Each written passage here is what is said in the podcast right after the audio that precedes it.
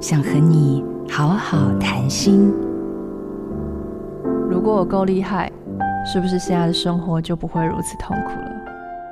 好长一段时间，我经常用这句话来否定自己。如果当初没有生下你，有多好？现在我就很自由了。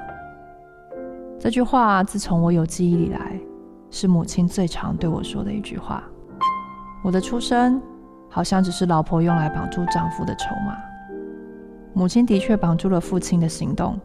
却绑不住父亲的心。母亲一直是那一个得不到丈夫全心全意的爱与关注的女人。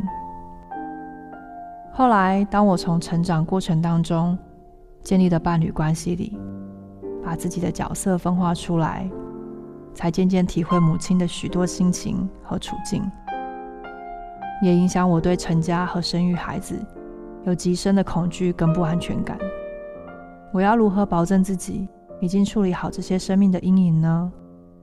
不让孩子感受到我所经历的错误对待。